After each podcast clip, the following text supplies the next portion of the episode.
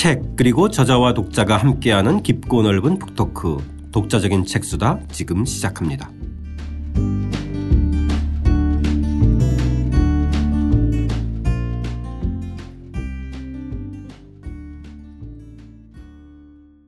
배국인 교수와 함께하는 한국의 근대 읽기 번안사회 2부 번안사회 생활문화 오늘은 20장 한강변 아파트 단지와 광주대 단지 주택단지 편 시작하겠습니다. 저는 책 만든 사람 김학원입니다. 안녕하세요. 포근이 형 박태근입니다. 안녕하세요. 배국인입니다. 지난 시간에 살펴보았던 문화주택이 이어서 오늘은 1962년 마포 아파트 준공을 시작으로 도시 상륙층과 중산층의 대명사가 되었죠. 아파트 건설의 과정을 살펴보겠습니다. 236쪽 두 번째 단락 읽으면서 오늘의 이야기 시작하겠습니다. 1960년대 이후 급격한 도시화가 진행되면서 무허가 정착민의 주거 문제가 불거진다. 김현옥 서울시장은 그 대책의 일환으로 시민 아파트 건설을 무리하게 추진했다. 1968년에 최초로 건립한 금화지구 18동과 1969년, 1970년 건립분을 합치면 1970년 말 서울 시내에는 447개 동 1만 7,300가구의 시민 아파트가 있었다.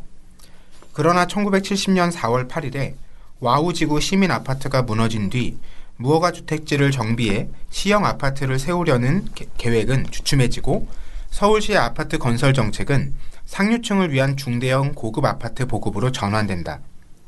판자촌 자리에 입체화되고 있던 서울시의 시민 아파트 건설이 대한주택공사가 주도하는 맨션 아파트 건설로 방향을 틀었다. 1970년 4월 17일 양택식 신임 서울시장에게 임명장을 수여하는 자리에서 박정희는 김현옥이 추진한 시민 아파트 계획의 백지화를 명령했다. 그 뒤 한강, 한강변을 따라 중상류층을 대상으로 단지형 아파트가 건설된 한편 서울 지역 빈민들은 도시 하부 설비도 갖춰지지 않은 경기도 광주의 벌판으로 내몰렸다. 1970년대 이 와우 아파트 붕괴 사건이 아마 박정희식 개발 독재의 속살을 보여주는 최초의 충격적인 사건이 아니었나 싶어요.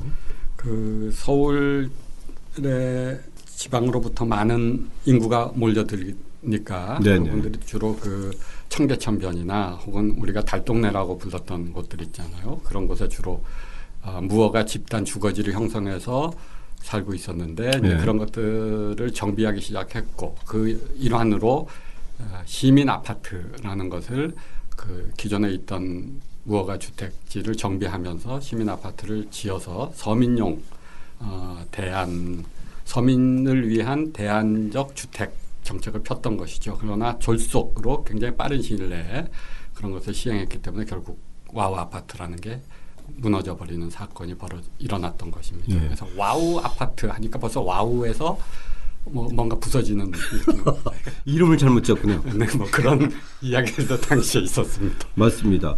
그 당시 저도 기억하는데 준공 4개월 만에 그냥 폭삭 주저앉았는데 음.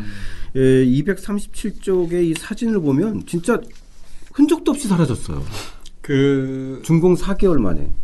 그러니까 이 철근을 써야 되는데 안 써서 그 무게를 못 견디고 그냥 주저앉아 버렸다. 이거 그 당시 정말 뉴스에 정말 난리가 났었던 뉴스인데 태근 형은 경험하지 못했던. 아, 전 태어나기 한참 전에 벌어진 사건인데요. 듣기는 했었나요? 그렇죠. 네. 네. 그러니까 이러한 한국의 주택 단지가 형성되는 과정을 저희가 살펴보고자 하는 이유는 아파트가 현재 어, 서울 주거 형태의 정확한 수치가 제가 정확하게 기억이 안 납니다만 한 70% 가구 수로 하면 그러니까 어, 꾸준히 늘어서 거의 뭐 대부분의 어, 사람들이 아파트에 주거하잖아요. 아니면 지금은 전국이 아파트가 이제 그 지방에도 네. 어, 아파트가 퍼져 나가고 네. 있는데 당시만 해도 아파트는 극소수 어, 아주 작은 비중을 차지하고 있을 그렇죠. 때였고 네. 아까 말씀드린 대로 무허가 정착지 주민들을 위한 아파트, 시민 혹은 시형 아파트, 시에서 초, 지었다고 해서 초기에는 시민 아파트가 줄이었군요. 시민 혹은 시형 아파트입니다. 그러니까 서울시가 어, 주도해서 만든 어, 싸, 싼 아파트죠. 굉장히 그 설비도 취약하고 네. 그 대신 값은 싼 그런 아파트. 따라서 그 값싼 공사비로 빨리 지어서 주거 문제를 해결하려고 했기 때문에 거기서 나온 부작용들 어, 이런 것들이 와와 아파트 사건으로 일어나고 다른 한편으로는 최초의 아파트는 62년에 만들어진 마포 아파트라는 것입니다. 예. 이게, 이게 최초의 단지 개념을 적용한 아파트였어요. 이건 시민 아파트가 아니라 좀 중산층 아파트. 당시로서는 고급 아파트였죠. 상당히 아, 예. 중산층보다도 상당히 고급이고 주로 외국인들이나 음. 아, 당시에 그 상층들이 입주해서 살던. 그러니까 아파트라는 것이 서울에 그럴 만한 없었던. 없었던 시절이기 때문에 예. 최초의 마포 아파트가 그리고 예. 단지형 형태를 갖추고 어, 이런 현대적인 스타일로 지어졌기 때문에 당시에 비싸고 아주 독특한 그 단지형 아파트의 출발이 바로 마포 아파트입니다. 지금은 아마 재개발이 돼서 그렇죠. 다른 높은 아파트들이 서 있겠죠. 그때는 뭐 강남은 벌판이었고 60년대는 아직 강남 개발이 그렇죠? 시작되기 전입니다. 예, 예. 자, 이렇게 시민 아파트가 무너지고 나서 등장했던 것이 이제 좀 더 고급형 맨션 아파트가 등장하는데 238쪽 읽고 이 맨션 아파트도 한번 이야기해 보겠습니다. 맨션이 풍기는 서구화되고 고급화된 주거 이미지에 단지라는 울타리가 제공하는 안전성과 과시성, 신분 집단적 상징을 활용해 한강 맨션 아파트는 1970년대 새로운 주거 생활 풍속을 만들었다. 맨션족이란 말이 등장했고 규모나 품질과 상관없이 맨션이란 이름을 단 아파트 단지는 서울의 신풍속도가 되었다. 박정희 정권은 한강의 기적을 상류층을 위한 맨션 아파트로 마무리하고 싶었을 것이다. 시민 아파트의 졸속 건설이 가져온 황망함을 잊게 할 새로운 시범도 필요했다. 어쨌든 1960년대 말에 등장한 한강 맨션 아파트를 기점으로 아파트는 단지화, 고층화, 고급화되었다. 저희 초등학교 때는 이 한강 맨션 아파트가 상류층의 상징이었던 것 같아요. 한강 맨션 아파트는 지금 어, 읽어드린 것처럼 그 90, 어, 그 와와 아파트 이후에 정책 방향을 틀어서 어, 그 영세민을 위한 시형 아파트가 아니고 중상류층 특히 상류층을 위한 고급 아파트 단지의 첫 모습을 보여주는 것입니다. 그러니까 단지 개념을 본격적으로 적용을 하고 그리고 고급화 시켜서 맨션이라는 이름을 붙여서 기존의 주거 형태와는 다른 그 서구적이고 어, 근대적인 느낌을 풍기면과 동시에 그야말로 단지라는 개념을 적용했기 때문에 모든 것이 다 그 단지 안에서 충족되는 개념을 적용했고 그다음에 폐쇄성 단지라는 것은 그 단지 안과 바깥을 구분해 주잖아요. 네, 경계를 딱 경계를 울타리 치는 거죠. 울타리도 치고 그래서 그 신분의 뭐라 그럴까요? 다른 단지 바깥에 영세한 사람들의 주거지와는 차별적인 그렇죠. 어떤 신분적 아이덴티 신분적 정체성도 주고 그 다음에 과시욕 같은 것도 자극을 했을 것이고 그 다음에 어, 서구적인 주거를 누린다는 그런 느낌도 주는 음. 그런 여러 가지 것들이 곁들여 있는데 핵심적인 것은 단지 안과 밖을 구분하는 폐쇄성입니다. 음. 그러니까 이, 이 문화가 어, 단지 전체의 뭐 10% 이하인 것이 아니고 이제 대부분의 아파트 단지로 이후 80년, 90년대를 넘어가면서 확산되잖아요. 뒷골목이 사라지고. 예. 그래서 아파트 단지로 통일되는 표준화 그리고 안과 밖의 명확한 구분 그리고 사람들의 연결이 폐쇄적으로 되는 것. 그다음에 골목 안에서 여러 가지 그 복잡한 상호작용과 관계와 이런 것이 맺어지면서 안팎이 서로 주고받는 것들이 사라지는 다양성이 네. 사라지는 뭐 이런 문화적으로도 경제적인 투기의 한 요소가 되기도 해, 하지만 문화적으로도 그런 다양성을 그 깎아먹는 음. 아주 주거 형태로는 아주 안 좋은 그런 음. 것이 바로 이 단지형 아파트의 출현입니다. 아니 이름을 누가 졌는지 맨션이라는 말. 중세 유럽의 대저택을 주로 주로 이제 거기서 따온 것 같은데. 아 그런 맨션의 흐름도 어, 추적을 해보면 어떠한 그 번안의 경로들이 틀림없이 있을 것입니다. 그렇죠. 음. 원래 서구 거를 귀족, 채용해서 예 귀족의 주거지가 예, 예. 맨션이었다가 그 다음에 그거를 딴 현 근대적 아파트가 세워졌겠죠. 그래서 이제 미국이나 혹은 유럽에서 그걸 맨션이라고 불렀을 거고 그것이 우리한테 들어오면서 또 이런 식의 번안 이름을 아파트하고 붙여서 그렇죠? 네, 아파트하고 붙여서 원래 네. 맨션과 아파트가 꼭 붙는 건 아니잖아요. 네. 차별적인 건데 그렇죠. 예. 맨션과 아파트를 어떻게 보면 대립적인 주거 형태로 그럴 수 있습니다. 그렇죠? 주, 아파트라는 거는 집단 주거 형태고 따라서 고급 주거 주거 형태가 아닙니다. 특, 특수한 경우를 제외하고는 그렇죠. 그러니까 뉴욕의 센트럴 파크 옆쪽으로 있는 그런 고급 주택인 아파트 단지가 아닌 경우에는 어, 사실은 아파트라는 건 상대적으로 단독 주택이나 맨션 이런 거에 비해서 상대적으로 떨어지는 대중 주거 형태인데 네. 우리의 경우는 오히려 맨션 아파트라고 할 때 그것이 고급 음. 주거 형태로 자리 잡게 되는 그런 어떤 그 차이점들을 보여주게 되죠. 그것뿐만이 아니고 어, 빌라라든지 그렇죠. 빌라도 사실은 굉장히 고급 그 별장 같은 형태를 가리키는 말인데 우리에게 와서는 단독 주택을 다시 쪼갠 다가구 주택, 다세대 음. 주택이 빌라가 돼버리잖아요. 네. 뭐 이런 하향 용내 사용법 그것이 아마 감정의 용어, 용어들이 너무 많이 등장. 네, 이런 변화들 이것도 일종의 이름부터 그런 어떤 번안의 요소들이 깃들어 있고 그것이 맥락을 벗어난 우리식 차용에 의해서 당시의 우리 상황과 우리의 용도에 따라서 그 사회적 조건에 따라서 쓰였던 그런 말들이 아닌가 합니다. 71년에 남서울 아파트가 이제 건설되는데 강남 개발의 신호탄이었던 것 같아요. 남서울 아파트. 그러니까 남서울이니까. 네. 아, 이제 강북이 아니고 네. 나, 강남에 이제 최초로 아파트가 세워지고 그, 그 다음에 이제 본격적인 그 아, 강남 개발. 네. 그래서 잠실이라든지 신사동 지구라든지 거기에 이제 고급 아파트들 압구정동 이런 곳에 여러 어, 아파트들이 세워지기 시작하는 게 70년대 중후반입니다. 그 그렇죠. 사이에 중간에 섬처럼 떠 있는 것이 바로 여의도 아파트. 예, 예, 여의도에 지어졌던 여의도 아파트. 이런 것들이 이제 고급 아파트의 대표. 옛날엔 다 그게 미나리밭이었고 전부 다 갈대밭이었는데 아파트로 정말 들었으면서 변모를 확 하기 시작을 하는데 일단 궁금한 것이 이 1960년대 이 아파트 단지 조성이라는 주거 문화, 주거 정책이 과연 어디에서 비롯되었을까 참 궁금해요. 아파트가 도대체 어디서 왔을까? 그죠? 음. 240쪽 읽고 선생님 말씀 좀 듣겠습니다. 일본은 조선을 손에 넣은 뒤 일본에서 건너온 군인과 관료들이 거주할 관사를 짓기 시작했다.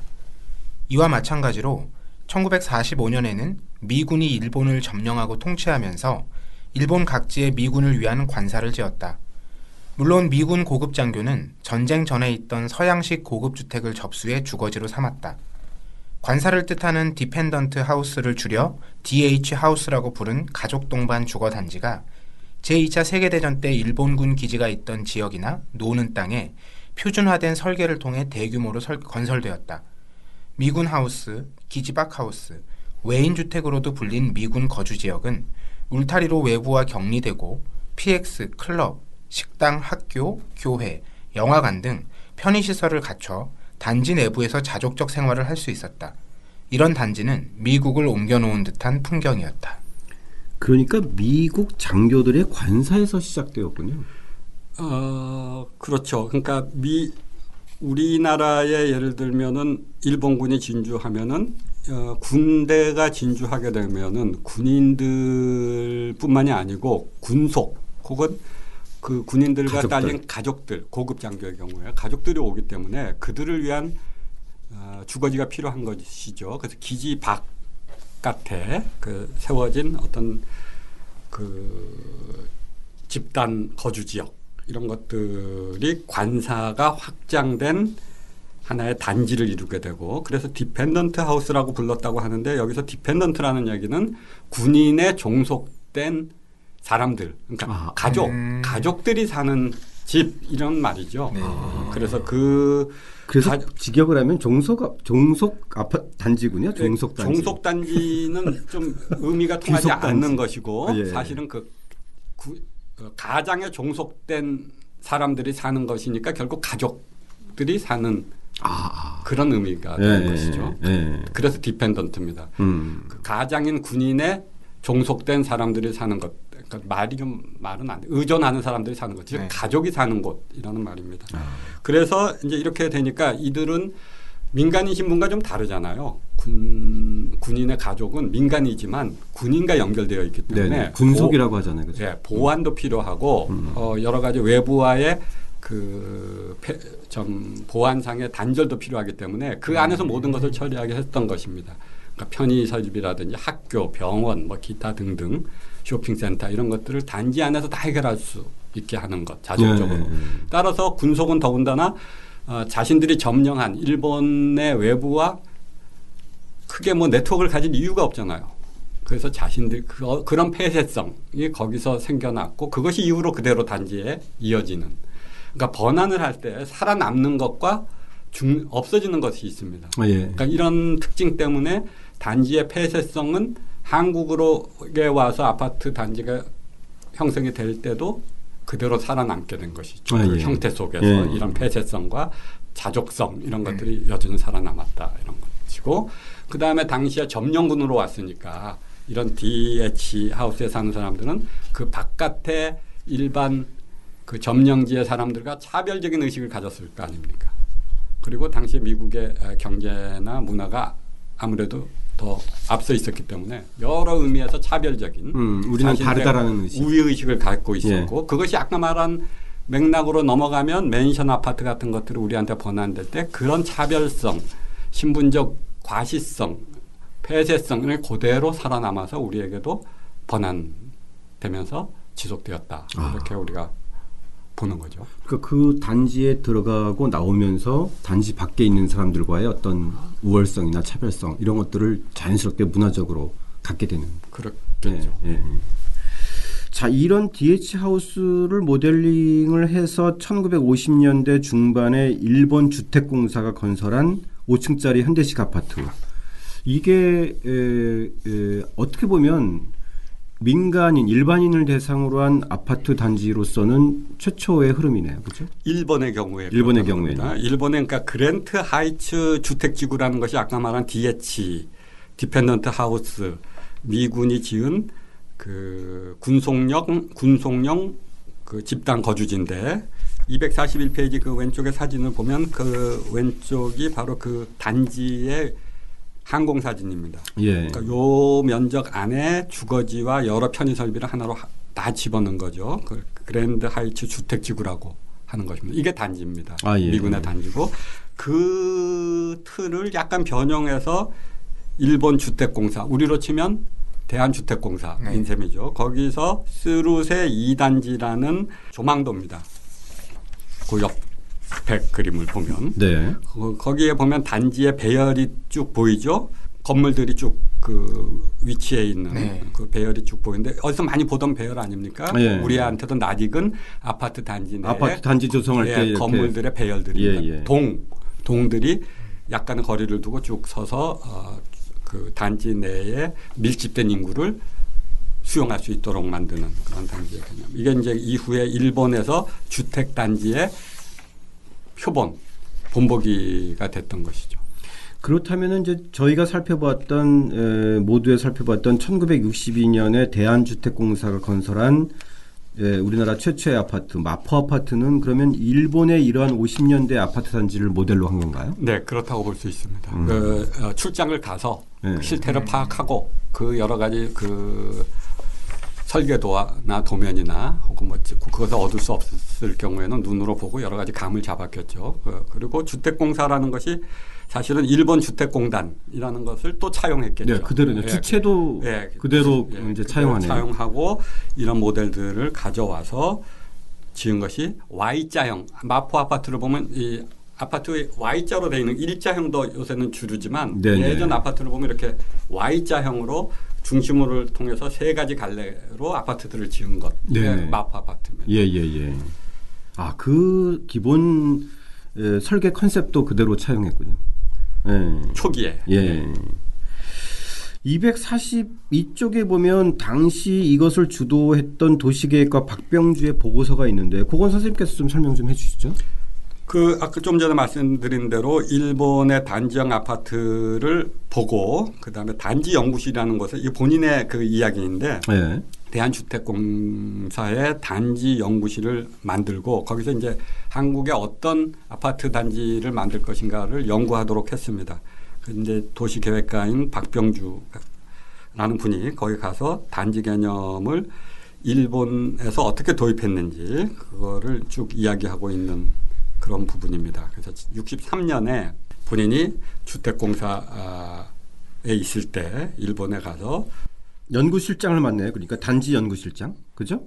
음, 네. 그렇죠. 그 예. 가서 어, 기술이사의 그 명을 받아서 일본의 주택단지라는 것이 도대체 무엇이냐. 그래서 그걸 보고 와서 주택 영단, 당시에 주택 영단이라고 했습니다. 영단이요? 네, 주택 영단. 예.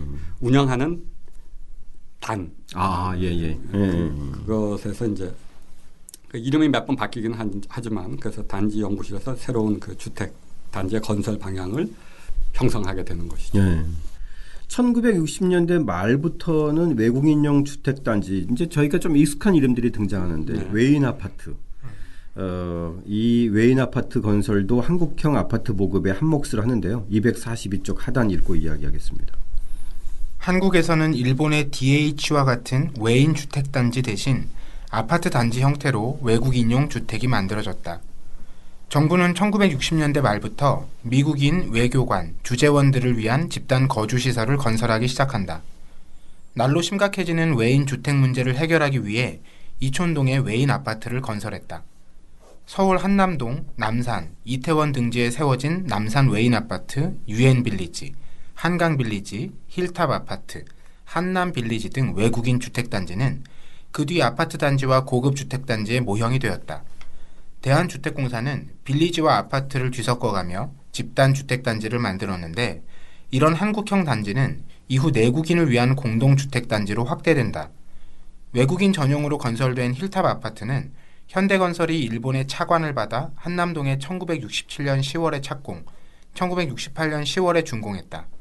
대한주택공사가 땅을 제공하고 모든 자재를 일본에서 현물 차관으로 들여와서 지은 이 아파트에는 르꼬르비지에가 제시한 옥상 정원이 맥락을 상실한 채 차용되었다. 녹지 확보를 위해 제시된 옥상 정원에는 콘크리트로 만든 미끄럼틀을 비롯해 아이들을 위한 놀이기구가 설치되었다. 아, 이 외인 아파트에는 옥상에 놀이터가 있었군요. 힐탑 아파트라고 그 생각나는지 모르겠습니다. 지금은 없어졌지만 그 강남 쪽에서 남산을 바라보면 남산 중턱에 있던 커다란 아파트가 하나 있었어요. 예. 음, 저희 때는 한남 빌리지 이런 건 되게 유행이었어요. 한남 빌리지는 뭐냐면 지금도 한남동 거기 주택공사가 지은 외국인 전용 그 나지막한 아파트들 그 거주지들 예. 아직 유엔 빌리지. 유엔 빌리지도 예. 되게 유명했던 거 그런 것들이 예. 유엔 성냥하고 같이. 어... 그 재미있는 것은 힐탑 아파트의 경우 건설 주체가 현대건설. 음. 그 다음에 일본의 차광, 그 다음에 어, 거기서 여러 가지 자재는 일본에서 수입을 하고, 그 다음에 미군을 위해서 지은 주택, 한국과 미국과 일본의 여러 요소들이 뒤섞여 있는 부분들을 우리가 파악할 수 있죠. 네. 자, 이 도시 상류층의 맨션 그리고 또 중산층의 또 대명사로 불렸던 이 아파트 또 외인 아파트 이런 것들이 이제 뭉뚱그려지면서 크게는 이제 아파트의 문화가 만들어지기 시작했는데 한편으로는 어, 도시로 밀려든 선생님께서 말씀하셨던 빈민촌들이 아파트 경계 밖에 공존했던 문화였던 것 같아요. 그죠? 네. 자, 이 빈민층에 대한 대책, 대책으로 광주 대단지 조성 계획이 발표됐는데요. 이것도 관련 대목 읽고 그 실상을 한번 살펴보겠습니다. 245쪽 하단입니다. 도시 설비가 갖춰지기도 전인 1969년부터 마장동, 청계천변, 용두동의 빈민 2만 명을 광주로 이전시켰다. 서울에서 축출된 빈민들의 벌거숭이 단지는 이렇게 막무가내로 추진되었다. 여기에 더해 봉천동, 숭인동, 창신동, 상하 왕십리의 빈민들도 광주 대단지로 밀려들었다. 수많은 빈민들이 내 집 마련의 꿈을 안고 광주로 갔다. 그러나 그곳은 도시 설비가 갖추어지지 않은 허허 벌판이었다. 10만 명이 넘는 사람들이 천막을 치고 살았다. 그런데 기반 시설이 없는 곳에서 생계를 걱정하는 이들에게 설상가상 토지 대금과 각종 세금까지 부과되었고 생활고를 감당해내지 못했던 대부분의 영세민들의 불만은 극에 달하게 된다. 1971년 8월 10일 단지의 주민들이 서울시의 무책임한 정책을 규탄하며 시위를 벌이고 격렬하게 항거했다. 세금 부과에 항의하며 성남 출장소를 습격해 경찰차를 비롯한 많은 차량을 부수고 경찰과 대치했다. 주민들은 이간 정책 쓰지 말라. 단지 시민 안 속는다. 배고프다 직장 달라. 등을 적은 플래카드를 버스에 내걸고 시위를 벌였다. 해방 이후 최초의 대규모 도시빈민 투쟁, 이 광주 대단지는 아. 정말 엄청난 사건이었는데 에, 경기도 광주군. 그러니까 오늘날 이게 이제 성남시가 되는 계기가 되는 것 같은데, 그죠? 오늘날 성남시의 그 지역이죠?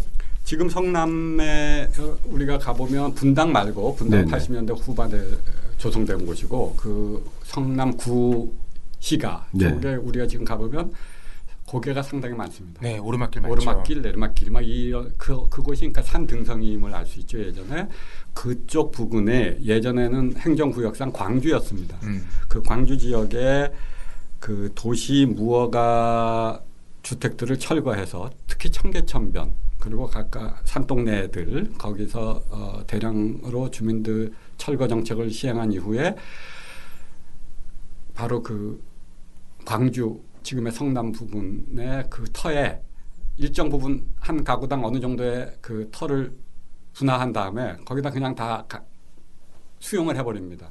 그러니까 그 당시에 계획은 뭐 350만 평에 에, 7만 5천 가구 35만 명을 거주하는 대단지를 만들겠다고 발표했는데 사실상 보면 에, 그냥 벌판에 그냥 이주 이주를 먼저 시켜버린 것이죠. 아, 그러니까 아무런 계획 없이. 아, 아까 앞서 본 단지라는 것이 자족적이고 네. 편익 설비를 갖추고 그리고 내, 내 외부가 분리되는 그런 의미였잖아요. 근데 이곳은 아무런 기본, 기본 설비가 없는 것이죠. 그러니까 경찰서를 포함해서 경찰서는 무슨 물론 치안을 위해서 있어야겠지만 관공서, 학교, 상하수도 모든 기반 설비가 없이 무려 10만 명에 달하는 사람들을 그쪽에 아. 천막을 치고 그냥 토지만 약간씩 불어난 네, 다음에 그러니까 천막 치고 다 사는 거예요. 그렇죠? 초기에 예, 그리고 초기에. 이, 이 분들은 전부 그 도심 지역에서 노동으로 생계를 유지하던 사람들입니다. 음. 그 일용직이라든지 혹은 장, 그 상업을 하면서 생계를 유지하던 사람들을 광주 대단지, 단지, 여기 단지가 들어간다는 게 굉장히 중요합니다. 광주 대단지로 이주시켜서 그러니까 당장 생계가 생계를 이루어 나갈 수가 없잖아요. 네. 도심으로 출퇴근한다는 도심에 가서 일을 하고 다시 돌아가려면 당시의 교통 상황을 고려하면 반나절이 다 갈 텐데 그렇다고 자기들끼리 그 있는 곳에서는 생계를 유지할 수단이 수익을. 유지 예. 어, 창출할 수가 없잖아요. 아무런 설비도 없으니까 그러니까 나오는 구호들이 어, 배고프다 직장 달라. 그다음에 단지 시민 안 속는다. 그러니까 광주 대단지라고 불렀기 때문에 단지 시민이라는 말이 나오는 것입니다. 음. 그래서 우리가 여기서 번안의 이중성들을 볼 필요가 있는데 앞서 이야기한 단지가 미군의 군속 주거지로부터 출발해서 시민 저 서민 아파트로 변형됐다가 중상층 아파트로 다시 한번 또 변형되면서 지속되어 오는 그 라인 그 선 하나와 또 다른 선은 지금처럼 70년대 초반에 광주 대단지라는 곳에 빈민 집단 거주지를 하부 설비 없이 그렇지만 여기서도 폐쇄성은 작동하고 있는 것을 알 수 있죠. 네. 빈민들을 쏙 뽑아내 갖고 음. 광주에 집단으로 놓고 아무런 외부와의 연결 를 할 수 없게 만드는. 네. 그리고 뭐 잘 알려지지도 않았을 거고. 당시에 유명한 소설 중에 아홉 켤레 구두로 남은 사나이라는 어, 소설이 있습니다. 유명길의 소설. 그게 바로 이 광주 대단지 사건이 일어날 때 그 지역에 거주하던 사람이 이 이야기를 쭉 1인칭 관점에서 서술한 음. 그 소, 당시에 유명했던 소설입니다. 아, 그 소설 다시 한번 읽고 싶네요. 읽어보십시오. 네. 그러니까 당시에 보면은 거창하게 발표는 했으니까 나름대로 뭔가 꿈은 가지고 이제 이주를 했을 텐데 저도 이제 예전에 이, 이 당시를 좀 공부했던 기억이 나는데 평당 한 20평도 채 안 되는 거를 불화해주고 평당 뭐 한 1,500원인가 2,000원 정도, 정도 했는데 중간에 또 거래상들이 껴가지고 투기 붐이 불어서 한 8천 원, 9천 원이 돼서 사지도 못하고 음. 거기다가 세금을 엄청나게 물어, 물었다며 소득세, 뭐 재산세, 뭐 심지어 막 영업세 이런 까지 물러서 정말 일자리도 잃고 그 다음에 세금은 세금대로 폭탄 세금이 되고 이러니까 사실상 어쩔 도리가 없었던 폭발이었던 것 같아요. 어, 일단 당장 먹을 것이 없었으니까요. 예. 어, 돈을 하루하루 노동해서 살던 분들이 일단 그 거리마저 없어지니까 당장 생계를 유지할 수 없잖아요. 그래서 지나가는 참외 실은 트럭을 네. 어, 습격해서 그 참외를 먹는다든지 뭐 이런 사건들 아. 아주 비참한 어, 그런 70년대 우리 사회 그 개발 도상 단계에 있었던 우리 사회의 모순을 적나라하게 보여주던 그런 사건이 바로 이 광주 대단지 사건이었습니다. 네. 이 박정희식 그 도시개발 개발 독재의 과정에서 이러한 철거 정책 대책 없는 철거 정책은 사실상 보면 너무 오래 이어졌던 것 같아요. 이 얼마 전에 용산 참사처럼. 네. 그렇죠. 그, 그, 이렇게, 이것도 보십시오. 청계천이나, 청계천 변이나 혹은 그 산동네에 있던 무허가 집단 주거지를 철거해서 빈민들을 솎아내는 일종의 도시 재개발이죠. 네. 아주 아주 그 낮은 차원이지만 그다음에 이후 80년대부터는 좀 높, 다른 차원의 도시 재개발이 이루어집니다.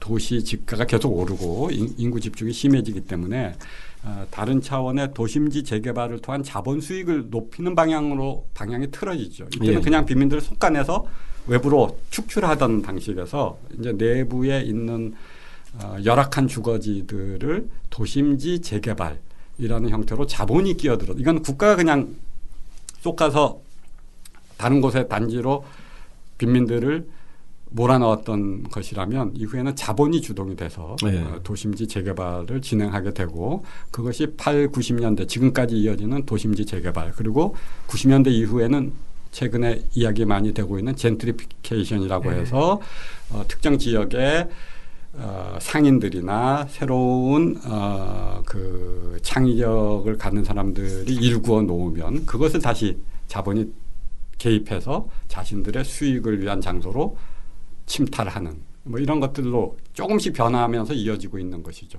음. 결론은 결국 70년대 광주 어, 대단지에서 보는 것이나 8, 90년대 도심지 재개발에서 이루어진 것, 어, 기존에 있던 지역들, 그러니까 열악한 지역들이 계속 어, 재개발되면서 자본의 수익을 올리는 구조로 바뀌다가 그 다음에 2000년대부터는 본격적인 젠트리피케이션이라고 부르는 것. 특정 지역이 뜨기 시작하면 네. 여러 사람들이 가서 일구어 놓으면 그 그곳에 다시 거대 자본이 침투해서 수익을 창출하고 다시 그 부분에서 쫓겨나가는 원래 그 지역을 일구었던 주체들은 다시 쫓겨나가는 이런 것들이 좀 계속 반복되고 있는 네네. 차이를 가지면서 반복되는. 예. 그 중에 피해자가 누구고 자본 누가 이익, 이익을 보는가 이런 것들을 우리가 연속성과 단절을 볼 수가 있는 것이죠. 네. 선생님께서 이 오늘의 주제인 에, 주택단지의 정리 멘트는 이 마지막 문장이 모든 걸 함축하는 것 같아요. 서울시의 맨션 주택 건설과 광주 대단지 조성 정책은 단지의 천당과 지옥을 보여주었다. 그렇죠. 천당 단지와 지옥 단지 네. 이렇게 볼 수가 있죠. 분당이 천당보다 좋은 곳이라며요. 그러면 분당에 지어진 아파트 단지들은 천당 단지일 것이고. 네. 근데 재미있는 것은 바로 그 분당 옆에 분당을 원래 낳게 한 모태가 음. 바로 성남의 이 광주 대단지 였다는 사실. 그러니까 음. 천당과 지옥은 몹시 가까운 곳에 있었다.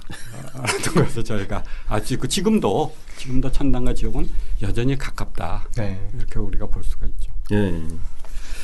배국인 교수 함께하는 한국의 근대 읽기 번안 사회 주택 단지 편을 에, 주택 단지 편을 끝으로 2부 번안 사회의 생활 문화는 모두 마치고요.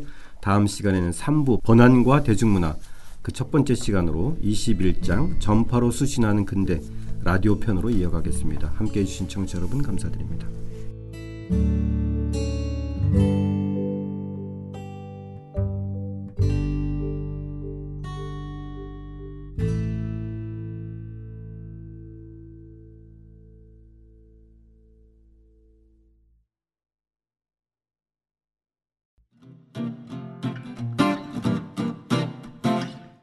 독자적인 책 수단은 책 읽는 사람들이 모이는 공간 알라딘 서점과 함께합니다.